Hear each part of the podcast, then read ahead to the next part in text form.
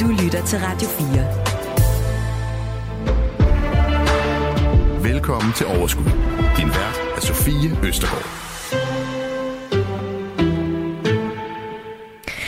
December måned er i fuld gang, og øh, julen den nærmer sig med hastige skridt. Er du en børnefamilie, så har du garanteret allerede øh, total gang i alt, hvad der handler om julekalendere og kalenderlys og alt muligt andet. Er du ikke en børnefamilie, så håber jeg virkelig også bare, at julestemningen er ved at sænke sig.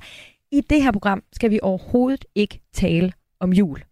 Vi skal i stedet tale om noget andet, som er sindssygt interessant. Vi skal nemlig tale om iværksætteri. For hvordan ser livet egentlig ud som selvstændig? Og hvordan hulen ved man, hvornår man er klar til øh, at tage springet? Og hvordan føles det, når man bare ikke kan lade være?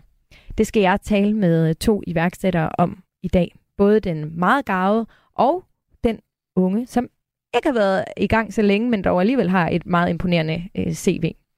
Min øh, første gæst, den gavede af slagsen, vil jeg kalde ham, 49 år gammel, uddannet skrædder og er kendt for at skabe de flotteste, smukkeste kjoler til de kendte og til de kongelige.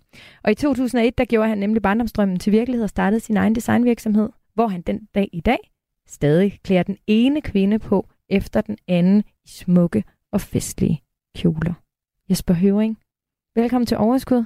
Tak, og sikke en introduktion. Det var meget dejligt. Var den det? Ja, det synes jeg da bestemt. Det er jeg glad for, fordi jeg tænker faktisk, at der var en ting, som øh, du i hvert fald gerne vil øh, have med i mm. den. Og det tænker jeg, fordi jeg har, har talt med dig tidligere.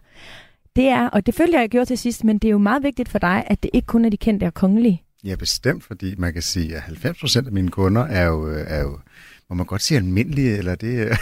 eller, jeg synes, 90 procent af mine kunder er ikke kongelige og kendte. Ja. Øhm, sådan kan vi også godt sige det. Ja. Øhm, og det er, jo, det er jo det, vi lever af øh, til hverdag, kan man sige. Man kan sige, det andet er jo, er jo glimmer, eller at det, mm. som er vores, øh, vores PR-strategi nogle gange, øh, og i virkeligheden også bare helt almindelige kunder, uanset om man er kendt eller kongelig, så er man jo også bare en, en kunde. Mm. Øhm, og der er jo ikke forskel på, om vi laver en, en, en kendt, eller en kongelig, eller en almindelig, eller en ikke kendt kongelig kunde. det er sådan så svært, fordi ja. at, at sige almindelig, så trækker man ned på et niveau, som, som er lavere, og det er det jo ikke. Nej, overhovedet, overhovedet ikke. Det er jo præcis samme niveau, det er jo det samme kundeoplevelse, man gerne skal have øh, nede hos os, øh, ja. uanset hvad. Ja, men det kan jeg sagtens forstå. Mm. Øhm, men det er jo trods alt det, og du siger det selv, det er jeres PR-strategi. Det er det, som det er jo det, man kan sige, for. at øh, man kan sige, det er fordi, det er det, der kommer i bladene, det er mm. det, der kommer på vores uh, Instagram. Der ligger også masser af vores, uh, vores kunder på, på Instagram, selvom man ikke er kendt eller kongelig. Ja. Øhm, og det er fordi, vi er så, så heldige, at vi får lov til at få billeder tilbage fra vores kunder af, som vi så gerne vil poste. Øh, og det er vi jo rigtig glade for. Og i dag kan man sige, at vores sociale medier er meget større, end, end bladene i virkeligheden mm. er. Ja. Øh, fordi det trygte medie jo ikke er lige så stort, som det har været, men vi er jo meget glade for fra billedbladet og de kulørte blade, som vi kalder det hjemme, fordi det er ligesom dem, der, der møder op på den røde løber, hvis vi klæder nogen på. Mm. Øhm, og det er aldrig skidt. Det er vi meget, meget glade for. Det forstår jeg. Ja. Og Jesper, jeg vender tilbage til dig øh, om et øjeblik, tak. men øh, jeg vil også gerne lige øh, præsentere min anden gæst øh, i dag. Og øh, du sidder også her i studiet sammen med, øh, med os. Øh, på trods af de blot 20 år, der har han allerede iværksat flere projekter startede med at reparere telefoner i lokalområdet. Så kom coronaen, og der opfandt han så en lille næseklemme til at undgå de dukkede briller, som mange rendte rundt med på grund af mundbindet. Næseklemmen blev solgt til en række store virksomheder i både Danmark og udlandet, og siden har han produceret en række redskabsophæng, hjulpet folk med IT, og så har han også flere nye idéer i støbeskeen. Valdemar Kross, velkommen til. Mange tak. Det, det er også noget af en præsentation, det der man lige, når man lige får altså, hørt dig sige det, så er der ret mange ting, man har. Ja, Altså, og nu præsenterer jeg jo også, som, som altså, I, I står jo her, øh, sidder her foran mig. Men jeg synes simpelthen bare, at de her to præsentationer, altså Valdemar, prøv at du er, du er 20 år gammel, og, og som jeg startede med at sige, du er jo ikke inviteret herind som den gavede iværksætter, øh, sådan, hvad skal man sige, i, i forhold til øh, erfaring er jo ofte det, der gør os gavet, eller sådan en års, altså tidsperiode. Men du har den onde lyn med noget meget på ganske få år. Ja, det er, altså når man også selv tænker på, altså hvad meget jeg har nået på, altså på de, de 3-4 år nu ad gang, altså det er, ja, det er noget af den, altså ligesom at være en, altså en eventyr på en eller anden måde, altså det er det, er det fedeste nogensinde. Ja. Jeg er da svært imponeret i hvert fald over, at du har nået så meget på så kort tid. Ja, øh, også den alder. Ja, og øh, jeg har også lyst til at sige, øh, Valdemar, vi to mødte hinanden øh, i sommeren øh, i år, fordi øh, du var lydmand på et, øh, et job, hvor jeg øh, var konferencier. Og så kom vi to til at tale, og så blev jeg simpelthen bare så imponeret over alt det, som du, altså, øh, som, som du også lavede, fordi du var jo også lydmand ja. øh, på det her event. Øh, meget, meget tjekket lydmand, og vi alle os i branchen, vi ved, at lydmændene, de wow, I har, I har virkelig stor øh, indflydelse på, om det bliver et vellykket øh, arrangement, eller om det ikke gør. Og der vidste jeg bare, at når muligheden byder sig, så skal jeg simpelthen have dig med i overskud, fordi i dag, der skal jeg lære hele din historie at kende. Wow, min telefon ringer simpelthen i øh, det her program. Det har jeg aldrig oplevet før. Eller jeg har måske oplevet, at den har ringet, men jeg har aldrig oplevet, at jeg har glemt at sætte den på lydløs.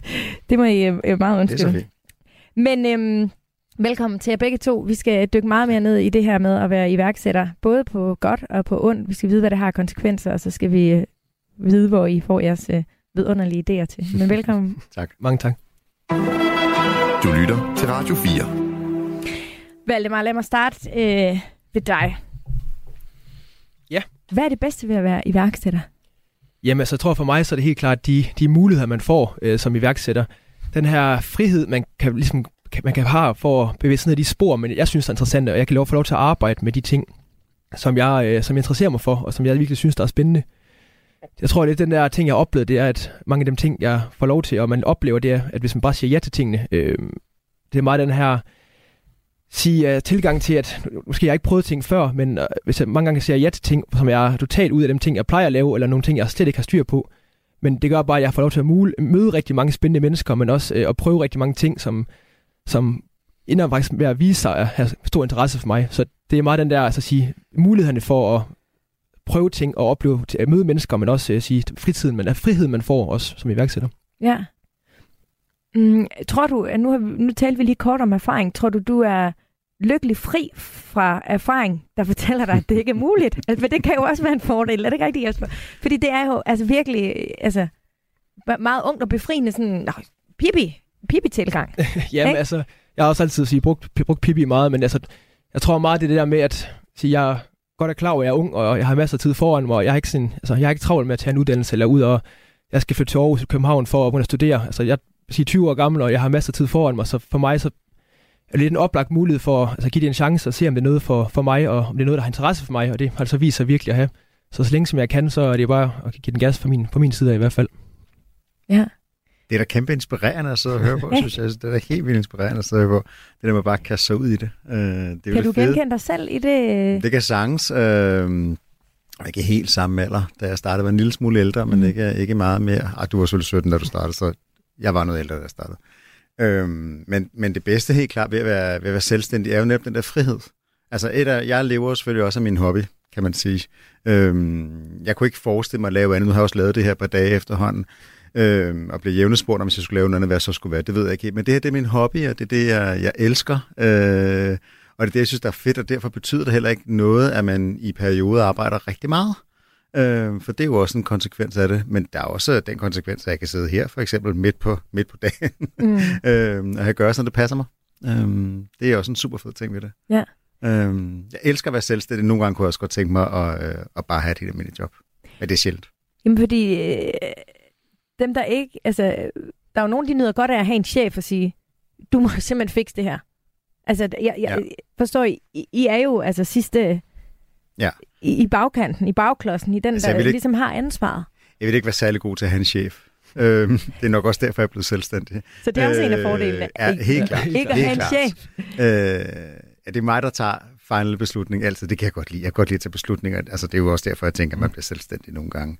Øh, godt, virkelig godt lide at tage beslutninger, øh, og ikke bange for at tage beslutninger, og har, og har en mening i virkelig om alt, øh, mm. hvad du spørger mig om.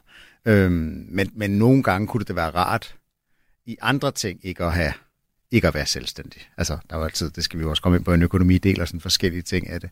Øh, og det er med at få ansatte på et tidspunkt og alle sådan nogle ting. Men, men lige chefdelen, den vil jeg gerne have for mig selv. Ja.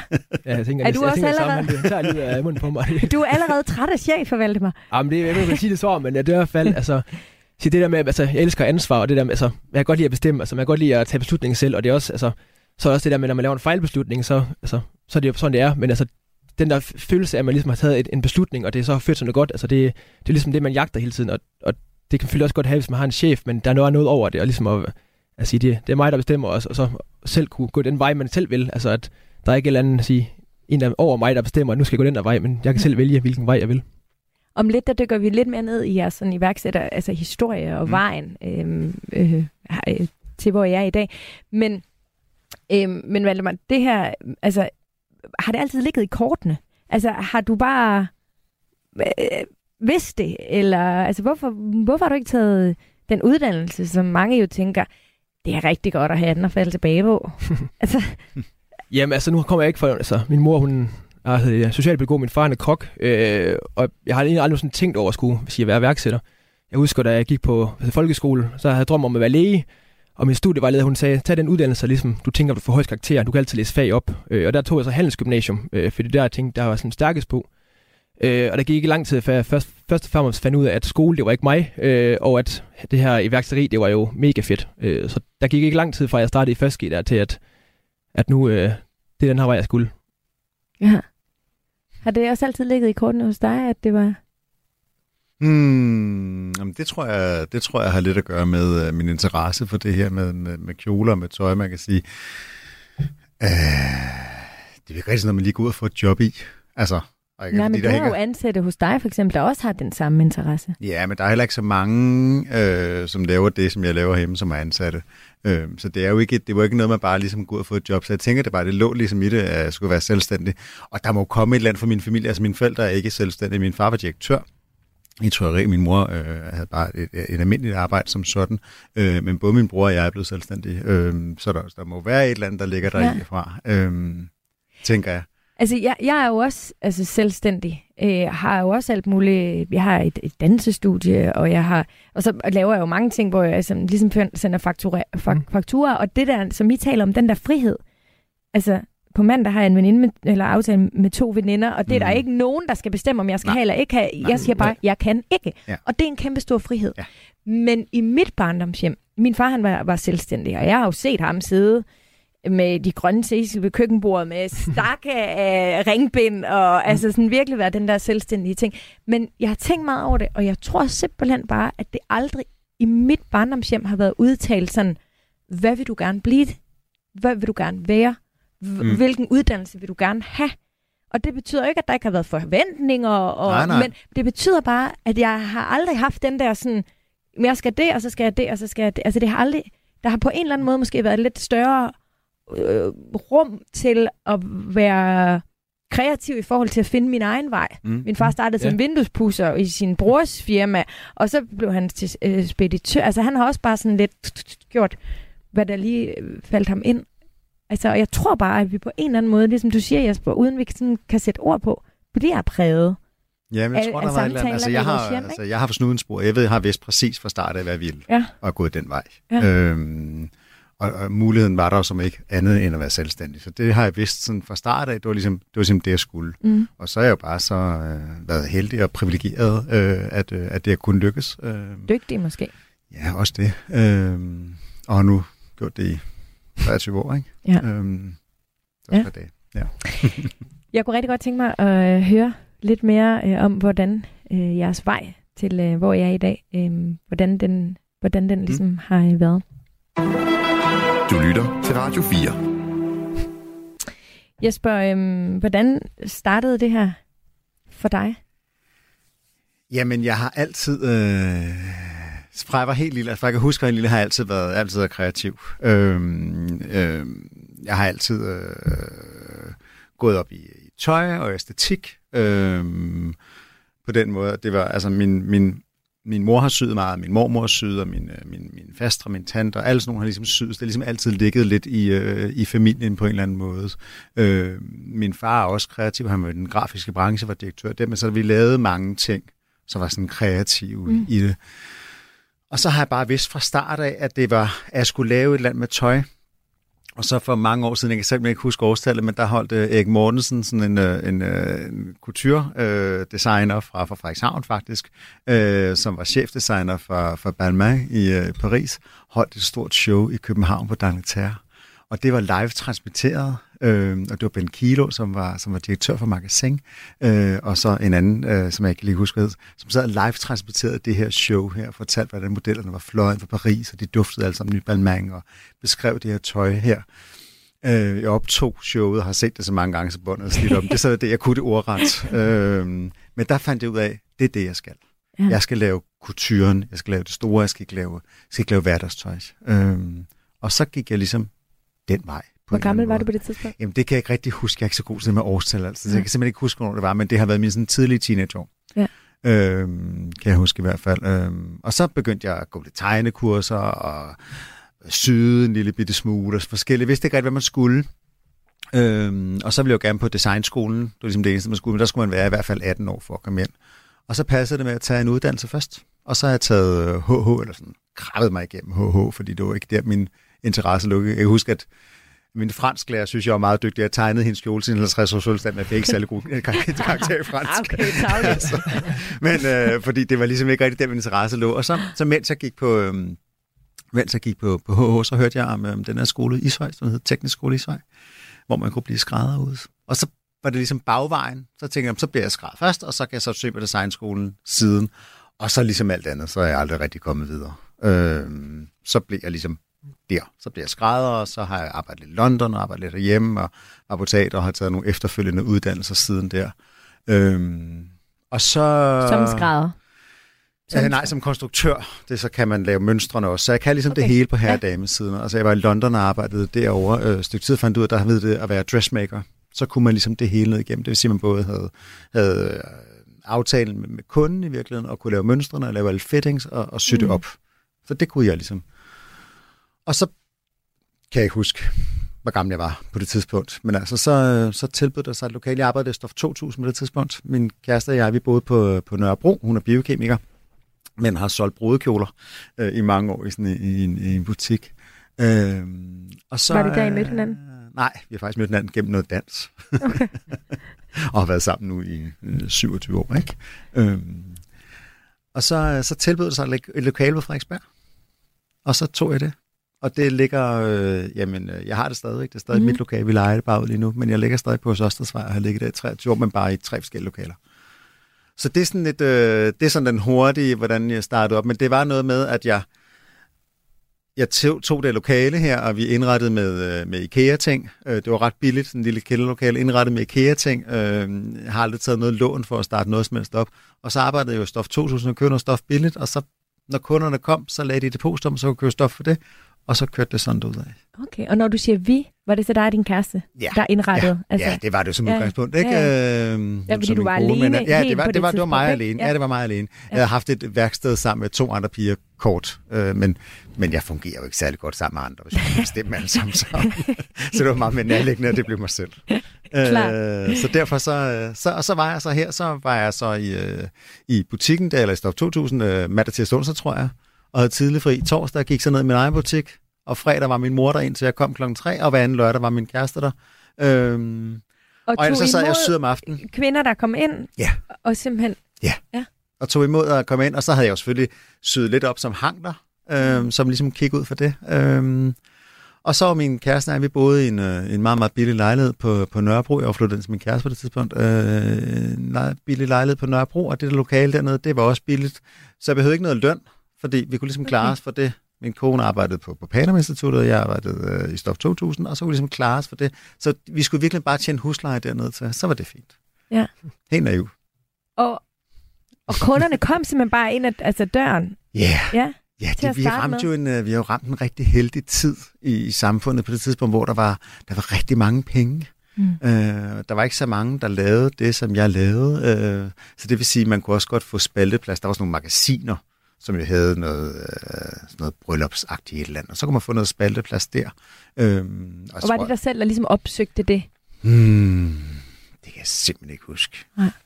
Det, jeg tror, jeg tror Fordi det på det tidspunkt havde magasinerne jo også væsentligt mere magt, end de ja, har nu. Ikke? Ja. Altså det må øhm, have været stort at komme Ja, det var det også. Ja. Det var meget stort få en ja. forside og sådan noget. Det kan jeg sagtens huske, at vi fik dengang. Okay. Øh, men jeg tror bare ikke, der var så mange, der lavede det. Jeg tror, vi var en 4-5 stykker, ja. øh, som lavede det, som jeg lavede. Ellers var det mere sådan en klassisk butik. Altså, det var også lidt den nye drengklassen. Øh, der var Rik Gudnitz også, som også lavede det, lavede det stadigvæk. Og så kom der jo det her Vild med Dans-program, hvor vi kom lidt med. Altså, så var det jo det der med, altså, så lige pludselig går det stærkere og stærkere, og så har vi også flyttet og havde fået et par ansatte, og øh, mm. øh, jeg var stoppet i Stof 2000. Det tog, det tog sådan, det gik ret godt. Det gik ret godt. Ja. Det gik ikke så lang tid, så ansatte jeg en, øh, en pige, som syede hjemme for mig. Da jeg arbejdede i Stof 2000, havde en, en god veninde, som var designer, og så ansatte vi sådan en halvtids en pige, som syede hjemme for os. Øhm, og så ret kort tid efter hævde jeg hende ned i butikken, og så sad hun hos mig. Øhm. Men hvor sker, er det vild med dans? Eller er det kronprinsessen, der har en kjole på øh, fra Jesper Høving? Eller, altså, der er et eller andet sted, hvor du så går fra at have det her lokale, hvor kvinder kommer ind mm. og får nogle skønne øh, kjoler, men der er jo også et eller andet, der må være et eller andet sted, hvor, altså, hvor du så bliver mere hvad skal Jamen, sige, almen kendt, eller får etableret det navn, som vi alle sammen kender der er to dag, forskellige ikke? ting i det, fordi man kan sige, at vi havde, vi havde en rigtig god brudekjoleforretning. Jeg lavede primært brudekjoler dengang. Ja. Øhm, og det havde vi, fordi der ikke var så mange, der lavede det, som jeg lavede. Vi var en lille håndfuld, og ellers skulle man få stangkjoler. Mm. Øhm, og så øh, var der masser af penge i samfundet på det her tidspunkt her. Så efter en øh, 6-7 år, så flyttede vi til et andet lokal, stadig på Søstersvej. Øhm, og der kan jeg huske, at der fik jeg også omkring, der fik vi vores søn. Og der valgte jeg at sige, nu arbejder jeg lidt mindre, og, og så kører vi det. Så der kørte det, vores brudekjolebutik kørte sådan ret godt. Mm. Øhm, og der kom noget vildt med dansen, og, sådan og så i det øjeblik, at kronprinsessen kommer ind i 9, tror jeg vist nok der. Jeg tror, vi laver den første kjole til nu 1. januar 2010. Øhm, man kan sige, der er hele vores festdel ligesom stukket af derfra. Der den af og nu derfra. laver vi sådan half and half, okay. øh, more or less. Ikke? Men det er der, vi bliver mere sådan almen kendt. Ja. Men kommer øhm, ind, altså kommer hun bare ind i lokalet og Ja, banker de har på? en tid. De har bestilt en tid. Ja. Det så bliver man gennem sin ringet op stylist. af- af... Jeg blev ringet op af Anja Camilla øh, Leide, som er hendes stylist og stadig er det i dag. Øh, og så ringede hun og spurgte, om de måtte komme forbi den efter. Og det måtte de godt. Det måtte de godt. så, ryddede vi, så ryddede vi lige kalender nogle timer. Det, det er en længere historie, men altså, vi ryddede lige kalender Vi har nogle masser timer. af tid, du fyrt og- mig. det var meget sjovt, at de kom ikke, og så kom de så lidt for sent, og så var der kunder inde alligevel, øh, og vi endte, vi endte med at stå, fordi så var begge vores prøverum optaget lige pludselig var kunder inde, så vi endte med at stå nede i kælderen, hvor vi havde kronprinsessen gående øh, bygningen, ned gennem vores cykelkælder, ind i kælderen, gennem vores frokoststue, slash, slash arbejdsværelse, slash alt muligt, sådan en fuld kælder under den butik der, og der var meget lavt til loftet. Og der stod hun, øh, der stod hun nede, og så hævde jeg ellers bare kjoler ned og fra butikken af. Så gik jeg ligesom ud hver gang, hun skulle klæde om mig ind i den her kjole her. Og Anja Camilla sad og snakkede med sin mand derhjemme om, at de skulle hjem og have spaghetti kødsovs. altså, det var sådan meget, meget, det var sådan en af de der gange, hvor jeg gik ud, og så næv jeg simpelthen mig selv så hårdt i armen, og så gik jeg ind igen. Det var en meget surrealistisk oplevelse. Ja. Øhm, men altså, hvis man, hvis man, nu er jeg jo så privilegeret, så, så vi, vi har arbejdet en del med de kongelige, og vi har børn i, i samme skole, og alt muligt andet. Men de prøver jo altid at få tingene til at være så normale som overhovedet muligt, men altså, det er det jo ikke. Øhm, men det var fantastisk. Det var meget, Ja. Jeg husker meget, meget, meget, meget tydeligt, øhm, da vi lavede det. Og så var det sådan en lang proces med at få lavet den her kjole her, ikke? Mm. Øhm, men det var fantastisk. Og der stak det ligesom af med, at man bliver mere sådan, skal vi have billedbladskendt Ja. i virkeligheden. Øhm, og så er der mange døre, der åbner sig lige pludselig, og så begynder kunderne at komme, og så vil de gerne have noget andet. Ja. Øhm, Nu er det her jo et øh, økonomiprogram, Mhm. mm-hmm. sådan grundlæggende. Ja. Og derfor kunne jeg godt tænke mig, at betale de kongelige for kjoler. hos os gør de. Ja. Ja, de får bare til den regning. Fuldstændig på lige vilkår med alle vores andre kunder. Mm. Vi giver ikke noget gratis væk til nogen. Nej. Man kan godt, øh, man kan sige, vi har jo øh, en del af vores, hvad skal vi kalde dem, kendte kunder, øh, låner noget nogle gange. Og nogle gange skaber vi også noget, de kan låne. Hvis de skal til en, en stor filmpremiere, eller skal til en rød løber, eller, eller, eller sådan et eller andet, øh, så kan vi godt låne dem noget. Vi kan aldrig låne dem noget til en privatfest. Hvis de skal holde en privatfest af der selv, eller de skal til et bryllup som gæst, så kan vi ikke låne dem noget, eller så vil vi ikke låne dem noget. Men skal man på, på en rød løber og ind og stå og være den her kjole så er det jo vores PR-værdi, kan man sige. Vi annoncerer ikke nogen steder. Det er vores annoncering. Det er der, vi lægger vores penge i, vores timer, materialer øh, og det her. Men, øh, men skal de eje kjolen, så køber de den. Ja. Kronprinsessen ejer de kjoler, vi har lavet til hende. Ja. Øhm, og det er jo både almindelige kjoler, hverdagstøj og alt muligt. Der ejer kronprinsessen, og så får de tilsendt en regning. Det er ret interessant, ikke? Fordi den her verden, altså med influencer og med sociale medier og med alt muligt andet, altså, Ja. det er ikke fordi, jeg har vanvittigt mange øh, følgere, men altså, man- oplever hvordan folk de gerne bare nærmest vil smide ting i hovedet, fordi man Ja, ved, ja, hvor ja. stor en PR-værdi det der, det har. Øhm, Men, men det er der jo heller ikke så meget mere i dag. Altså, jeg, er jo også, jeg lever også lidt som influencer, får også tilsendt mm. nogle ting nogle gange. Men jeg kan jo ikke betale husleje med hårshampoo. Og det kan jeg bare huske, hvor mange, mange år siden var til et fordom af Christiane Shampoo Møller omkring det influent, hvor hun bare sagde, jamen uanset hvor meget hård shampoo du vil kaste efter mig, så kan jeg ikke betale husleje med det. Så Ja. der skal også nogle penge ind. Og derfor kan vi heller ikke give noget væk. Og så er vores ting jo frisk kostbare, kan man sige, så vi... Øh, det vil vi ikke. Jeg vil også hellere have det tilbage i butikken. Selvfølgelig, hvis man køber det, så er det helt fint. Men hvis jeg har en kjole, som bliver båret af en eller anden på en rød løber og en skuespiller, så vil jeg hellere have den tilbage i butikken, for der er reklameværdi for os. Og der er også, altså vi har jo en kælderhæng hængende af memoirs. Ja. Altså, hvor vi går ned og husker, kan vi huske, at vi lavede den her, kan vi huske, at vi lavede Ej, den her? jeg vil, jeg besøge en butik en dag ned det er meget, Det er meget sjovt. Ja. Øh, det er meget sjovt, når vi sådan går gennem analerne. Jeg er så, jeg er så heldig, som vores ansatte har været der mange år hos os, så de kan også huske tilbage, ja. øh, når vi har lavet de forskellige. Det er meget sjovt. Valdemar, Ja. Jeg kunne godt tænke mig også at høre om øh, din vej. Ja, altså lige først og fremmest sige, at jeg var sådan helt øh, gåsyd at høre Jespers historie. Der. Det er, ja, altså, er det inspirerende? Ja, men helt klart også hans, altså, hans drive, han har vist det helt fra, altså, fra start af, det er den mm. vej, han ville, og at han bare ja. altså, jagter den. Ja. Det er lidt en, altså, en anden historie for mig, det var ikke, altså, det kom lidt næsten natten over, øh, at jeg skulle, det, i hvert fald den ene vej her.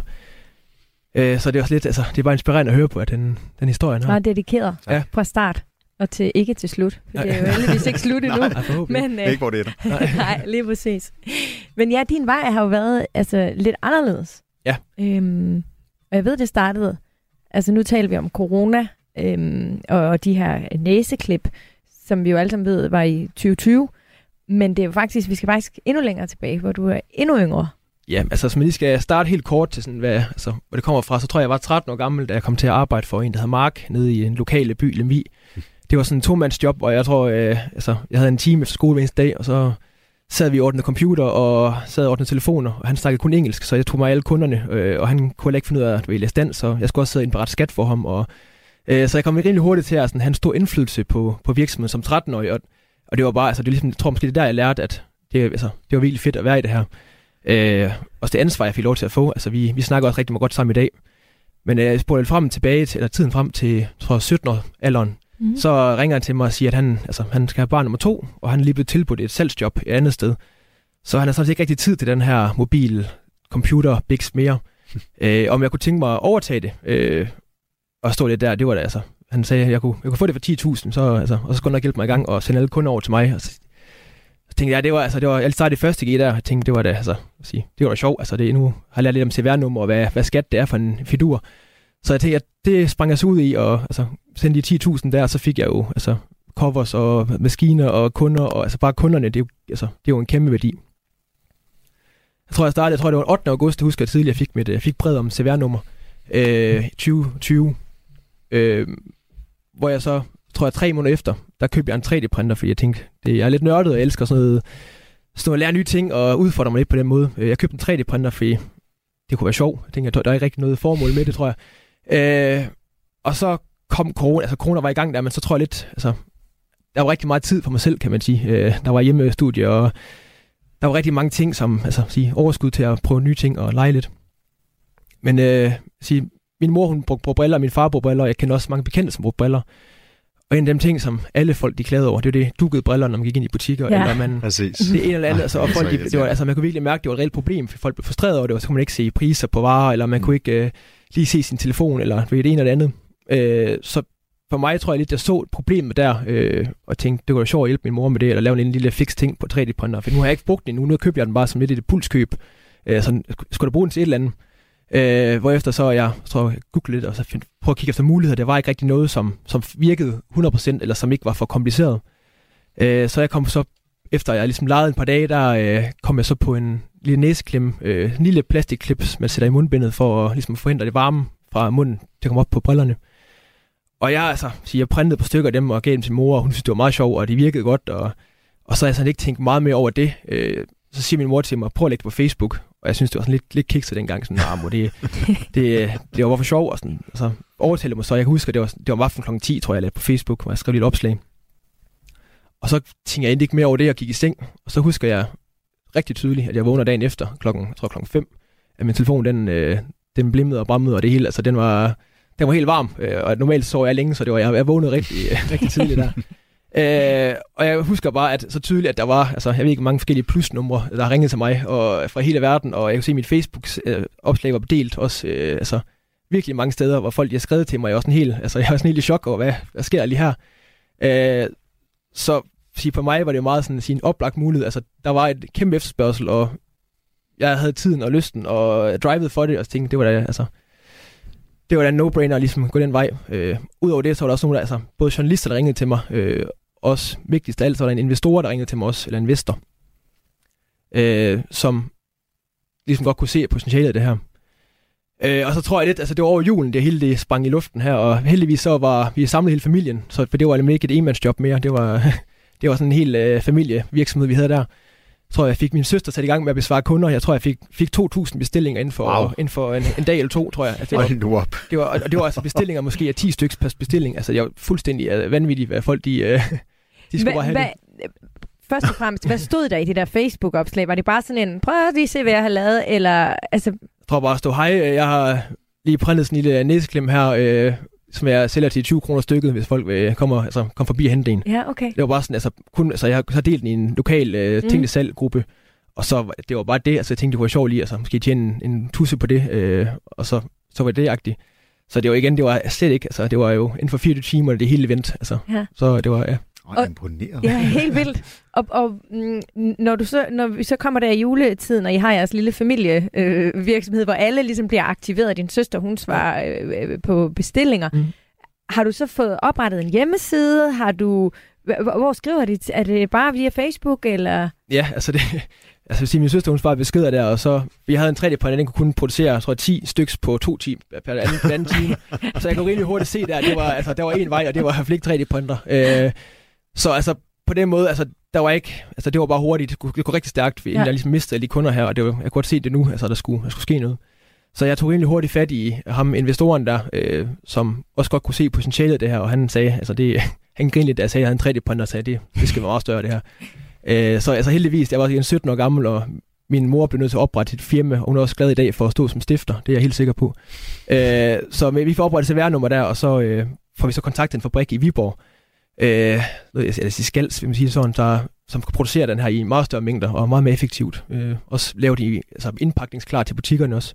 Så det er noget andet end en lille 3D-printer, der kunne... Ja. Men det her skal gå så hurtigt. Ja. altså, hvordan kan du vide, at den første, den bedste investor, der kontakter dig, altså ikke bare vil lukrere på din idé, og vil, altså, hvordan, hvordan får du sat dig ind i de her ting, eller måske snarere dine forældre, altså, fordi jeg forestiller ja. mig, at de har været meget med på sidelinjen, men hvordan, det kan jo, det kunne jo godt have været en dum deal, eller en, en investor med, ja altså ikke de bedste intentioner. I bestemt, og så sige, vi er også meget nede ved revisoren, mig og min mor, og, og snakke dernede og finde ud af, hvordan vi ligesom sikrer os bedst muligt. Ja. Men jeg tror altså, på det tidspunkt, så tror jeg altså, jeg havde ikke super meget mist på det tidspunkt, altså det var ikke, ikke det blev også lidt uh, sådan deformerende, men altså jeg havde bare, altså det var ikke, altså det var en idé, og så hvis den gik i vasken, så, altså det er ikke fordi, jeg står og mister millioner. Ja. Uh, så for mig var det meget, altså sige, kunne jeg mærke, mere fornemmelsen, var den god, kunne jeg lide ham, altså han var pensioneret på det tidspunkt, haft eget firma rigtig mange år, han har solgt ud af, så for ham var det lidt mere, altså han synes, han have lysten til at, ligesom, at, hjælpe en ung ind i gang.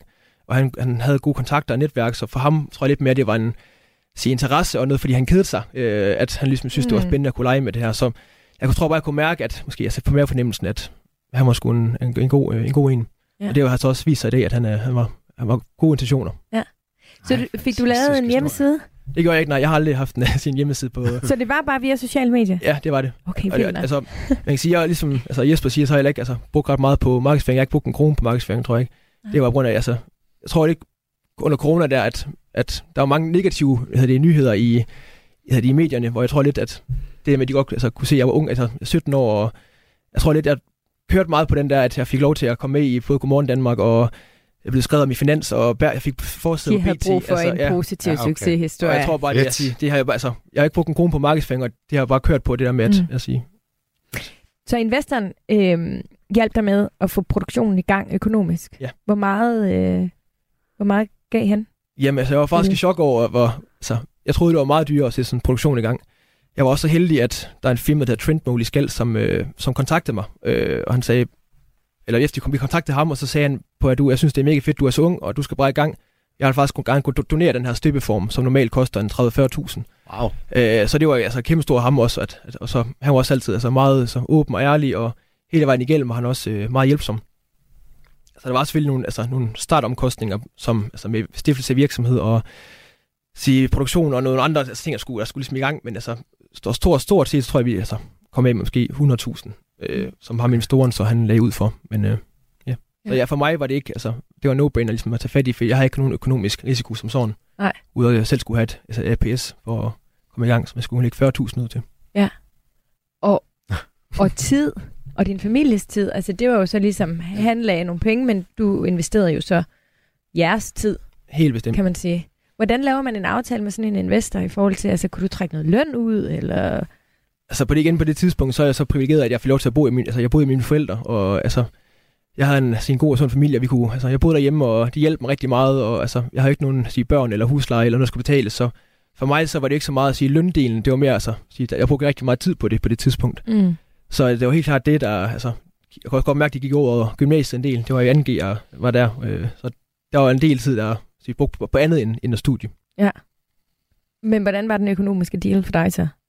Jamen det var jo, at, altså, at hvad det, ja, sige, at vi stod jo som, øh, som 17-årig, altså, han hjalp mig rigtig meget. Det var en, det var en 40-60 øh, deling, vi lavede. Og igen, altså, for mig er det, altså, pengene var, på det tidspunkt var pengene ikke på, på noget som helst et, et mm. faktor for mig. Altså, jeg synes, det var mega spændende at være med i. Hvem havde 40, hvem havde 60? Han havde, han havde 60, og jeg havde 40. Ja. Øh, okay. Og det var fordi, at altså, jeg kom der, og så jeg vidste intet. Altså, jeg, jeg kunne intet have gjort uden ham. Øh, okay han hjalp mig hele vejen igennem, og han, det var også meget der med, at han spillede han med åben. Han tog også al risikoen. Kan man sige. Han tog al risikoen, og mm. også det der med, at han var en, altså, det var ikke bare penge for ham, han var mentor for mig. Altså, ja, ja. alle møder, jeg var med til alle møder, selvom jeg bare sad over i hjørnet, og sådan, du, jeg kiggede, fordi det var ligesom ham, der forhandlede og tænkte sig, så tog han mig med, fordi at han, han synes, jeg skulle lære det. Og alle mails, der var jeg altså CC på, fordi han, altså, jeg skulle med åben bog, og jeg skulle lære det hele, altså, lige så godt, øh, altså, være med i det. Altså, det var også mit produkt, jo, kan man sige, så han, han sagde, at jeg skulle, altså, lige så godt få noget ud af det. Ja. Så altså, der gik ikke lang tid før, at sige, vi var lavet lige meget arbejde på hver vores punkt, men han så tog sig af de mere sådan, de ting, jeg ikke vidste noget om, og så tror jeg mig mere af sådan, altså, sige, kan ja. man sige, være i, være i fjernsynet, som jeg aldrig har prøvet før, og ja, ja. stå lidt for produktet, for det, det vidste jeg noget om, ligesom, mm. det var mig, der startede op. Så, ja. Men endte med at give et overskud? Det gjorde det, ja. Jeg er faktisk med, vi var i gang i ret slutningen af corona. Øh, vi lige havde slutningen af første bølge, og så lidt mere anden bølge. Øh, jeg endte med at sælge 350.000 næsklemmer, wow. øh, både til Nova Nordisk og Coop, og altså, nogle af de største kæder, jeg, altså, som, Hold, wow. som jeg lige kan være stolt over altså, at have solgt til. Så helt bestemt, det var, ja, det var noget af en, en oplevelse. Sindssygt Ej, jeg er lidt imponeret. Men øh, så gik du jo videre. Ja. Og så, øh, så jeg, jeg ved ikke, jeg kalder det sådan øh, ophængningssystem. Ja, ja, altså... Jeg ved ikke, om det, det er rigtigt. Det er også lidt svært at forklare, men altså, det er lidt sjovt at have en, en virksomhed, hvor ligesom har en, en slutdato. Altså det, jeg vidste jo, at når mm. den, siger, den nyhed kommer i et fjernsyn, så er min virksomhed lukket.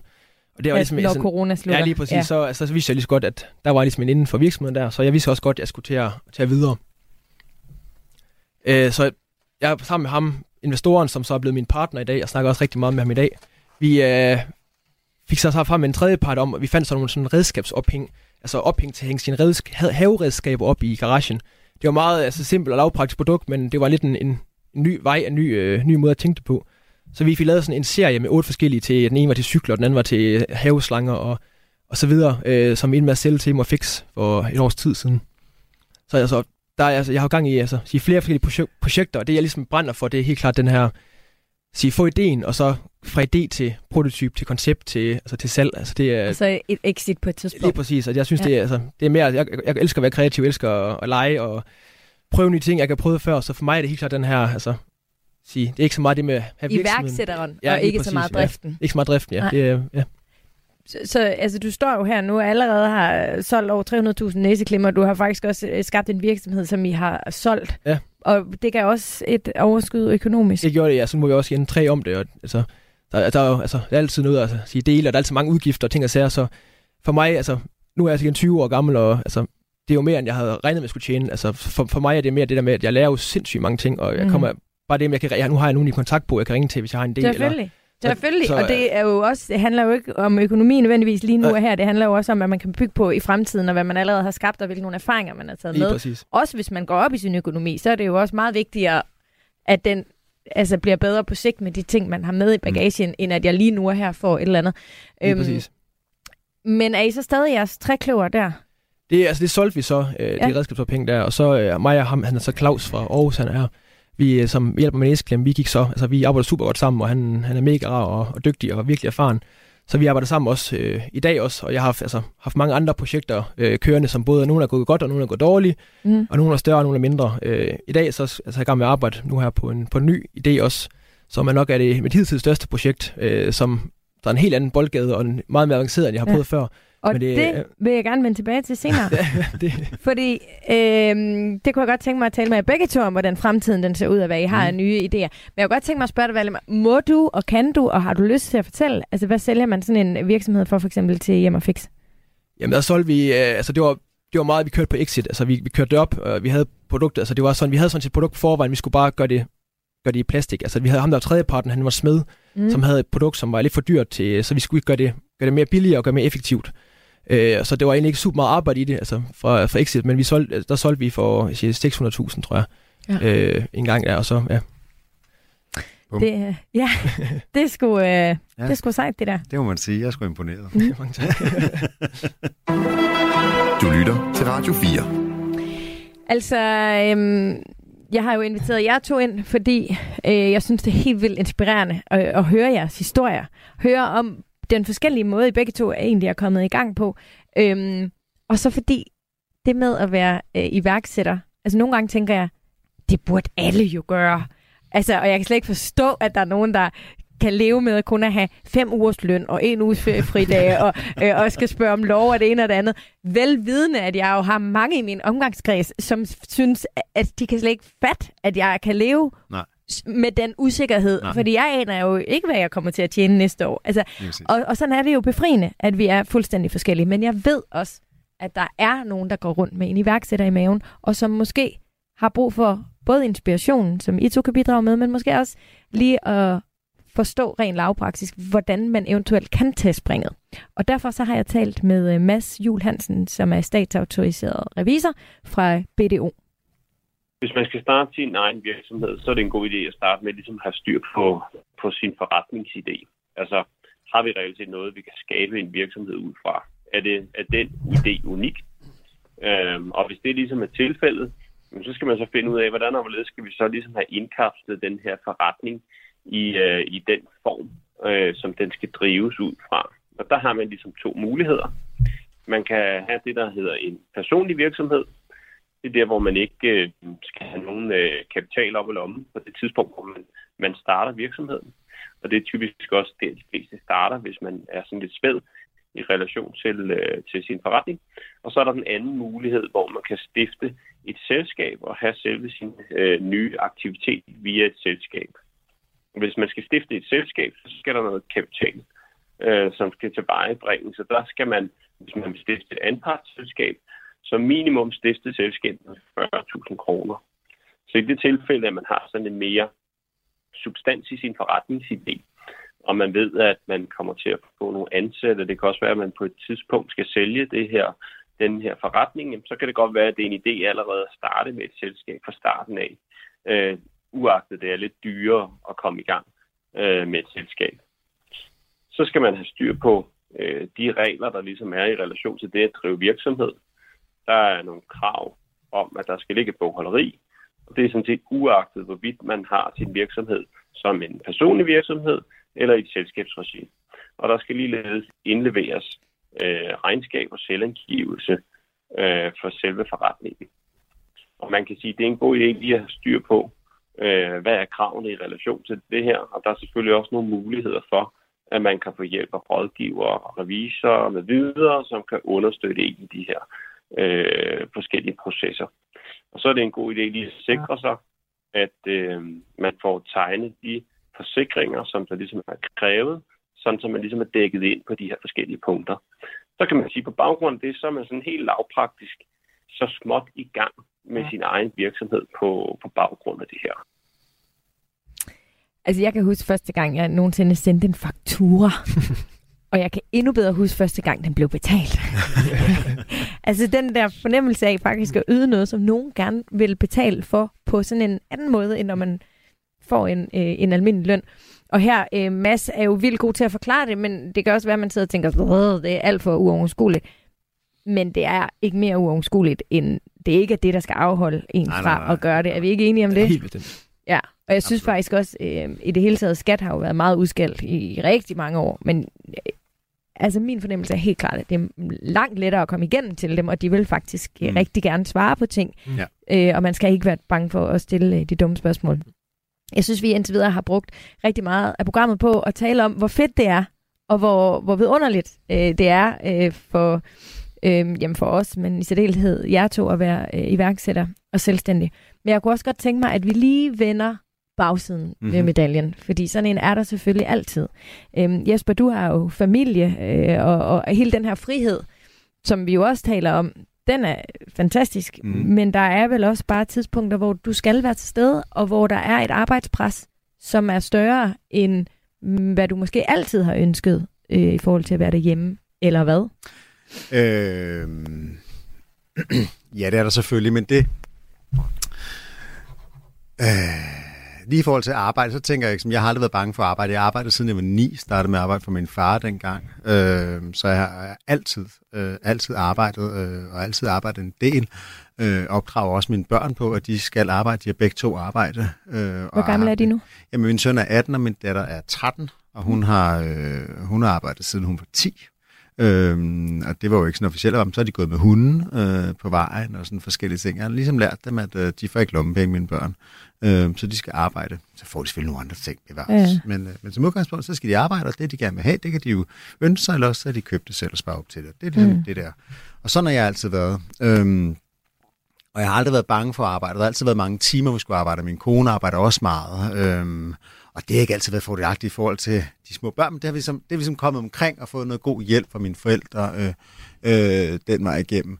Men jeg siger, en, en, en bagside ved at være selvstændig, det er jo, øh, det er jo den økonomiske del. Mm. For det er jo altid den, hvor man kan sige, hvis man er, hvis man er ansat et eller andet sted, så har man sin faste løn hver måned. Det har jeg også nu. Jeg har også min faste løn hver måned, men jeg skal ligesom selv sørge for at generere den. For så kommer der ikke noget, jeg kan få en fast løn af hver måned. Jeg er ansat i min egen virksomhed også nu.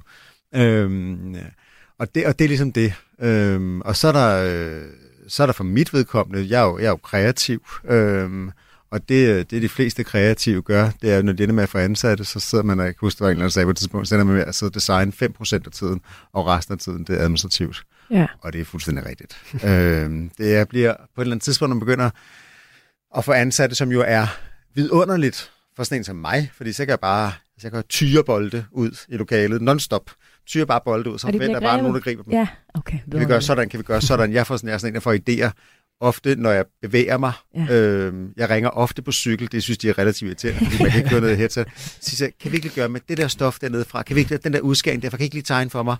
Eller et eller andet, eller ligger på en ferie, og så, der, så sender jeg et billede hjem, eller kan vi ikke lige gøre, altså jeg får sjældent idéer, når jeg er på arbejde, jeg får dem altid på alle mulige obskure tidspunkter, mm. og så er der nogen, der skriver de her bolde her. Heldigvis har jeg virkelig gode ansatte, som er og de har været der længe, ja. har jeg også mit mærke i, du sagde. Ja, så. de er udlært nede hos os begge to, øh, begge to lige nu, øh, men også bare, at, at jeg er rigtig god til at tyre bolde ud, og jeg er rigtig god til, at der er nogen andre, der skal gribe dem og løbe med dem. Ja. Øhm, og det er jo fordelen med at få ansatte, men bagsiden er jo så alt det der det, jeg kalder alt det kedelige. Øh, mm. sådan noget, løn og pension. Kunne og... du ikke overveje at sætte et led ind mellem dig og, og dem? Altså en eller anden personaleansvarlig? Jo, men det har jeg jo så gjort. Jeg har jo solgt halvdelen af min virksomhed for ni år siden til en partner i firmaet. Som så tager sig af som det sidder med alt det kedelige, du det... så, så Jesper, når jeg taler med dig nu, er nu 2023, så er der faktisk ikke nogen, øh, nogen hår i toppen, eller hvad? Hmm. I forhold til at være selvstændig? Nej, ikke, nej, ikke, nej, jeg er meget... You made it. Jeg er meget glad. ja. Altså, der er, der er den økonomiske del, som og altid er en faktor. Og der er usikkerheden, den, den kan man jo heller jeg ved ikke. Du jeg ved ikke, hvad der kommer af kunder til næste år. Altså, vi arbejder jo et halvt år til et år fremtiden. Eller sådan. Ja. Jeg ved ikke, hvad der kommer næste år. Det kan være, der slet ikke kommer en, en kunde. Mm. Så står vi med en astronomisk husleje og løn til min uh, personale. Altså, der er jo ikke noget, der æder det hele op som løn og faste omkostninger i en virksomhed. Er du sindssyg, uh, det, hvor meget det bare æder alting. Siger uden sådan helt at vide, hvordan vores økonomiske situation ser ud, for det styrer Camilla. Det har, har du ikke styr på det? Nej. Det er der... Du fastsætter selv din løn? Nej, men den har vi jo aftalt, og den kører bare Med din partner? Ja. Hvor meget får du i løn? Jamen, det kommer jeg. Jeg får en helt almindelig løn. Jeg får ikke noget astronomisk eller noget som helst. Jeg kan, vi lever, min kone og jeg lever ikke øh, over evne. Min kone får en ja. god løn. Øhm, og jeg får ikke lige så meget løn. Hun men, tjener dig? Øh, ja, det, og det har hun altid gjort. Mm. Øhm, men øh, vi lever okay og har, øh, har kun vores, øh, vores huslån, øh, og har ikke andet, og har aldrig mm. haft andre lån. Nej, men, og hele vejen igennem forretningskarrieren ja, har du ja, ikke haft noget lån? Intet overhovedet. Har du, øhm, nu solgte du så halvdelen der øh, for ja. Ni år siden. Ja. Har I planer om, altså, har I planer om et, et salg igen på et tidspunkt? Eller, nej. eller, nej, det er ikke sådan udenbart, det er ikke noget.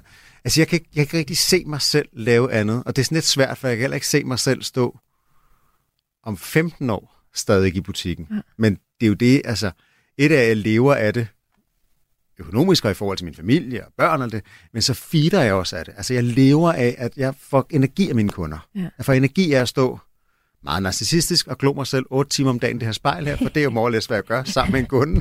øh, men jeg, jeg, jeg, jeg, jeg bliver simpelthen inspireret af mine kunder. Jeg elsker mine kunder. Det er det, jeg lever af. Det er kundekontakten. Jeg så selvom ikke... du måske vil kunne trække dig ud og få en pose penge med, der vil give dig en anden frihed i et job eller i et liv uden mm. at skulle stå for alle de her ting. Så vil jeg gå i dvale. Så vil du gå i dvale. Det skete jo under corona, gik jo totalt ja. dvale. Altså. Men er det ikke det, der er altså, iværksætter ånden, det jo, der med? Det, tror jeg det lidt... handler sgu ikke kun om... Altså, det, det, man kan Økonomien ikke, altså, er dejlig i det. Altså, jeg, hverken millioner eller milliarder ud af det her, men, men det er fint, at jeg ikke skal bekymre mig så meget om det. Det gør min partner rigeligt. Øh, og, det, og det er fint, hun gør det. Det har jeg ikke noget Det er også hende, der forhandler med alle vores kunder og forhandler med vores leverandører. Det er hende, der sender fakturer til vores... Jeg sender aldrig fakturer. Det gør min, min partner. Hun sender til kunder og priser. Og, altså, jeg sidder bare og laver en lille håndtegning, ikke? og så siger til personalet, hvad de skal lave. Men, øh, men, det, men, men jeg lever simpelthen af det der, min kundekontakt. Jeg kan huske alle mine kunder nærmest 23 år tilbage. Ikke? Altså giv mig nogle få stikord, så kan jeg huske mine kunder.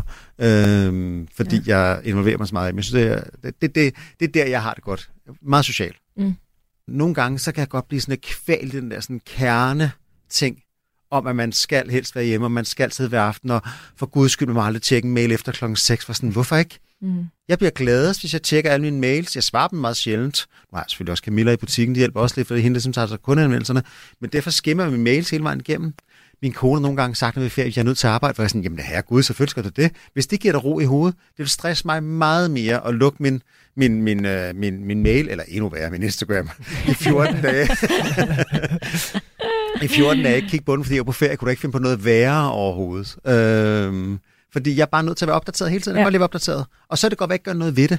Jeg arbejder også 1. januar hvert år. Altså, jeg er på fjernsyn 1. januar hvert år. Det er jo bare en del af det. Jeg arbejder så, det kan så også godt være i dag, dem så ikke særlig meget. Så i morgen er jeg fuld dag på arbejde, så arbejder jeg altså også på lørdag. Ja. Altså, der har jeg kunder i Og butikken. du har aldrig været på grænsen til stress eller til noget negativt på den måde? Oh, det er så svært at sige, men det har jeg valgt ikke at få. Jeg har valgt, at jeg kan være presset. Ja. Og det har jeg været. Jeg har da restvæk ikke sovet 14 dage op til et show, eller sådan noget, så jeg kan sove på den anden side. Øhm, det skulle, så jeg har valgt, at jeg skal ikke have stress. Og så er jeg godt klar over, at så får jeg kølet i hovedet nu med alle mulige, som har haft stress. Og det anerkender jeg. Det er så fint.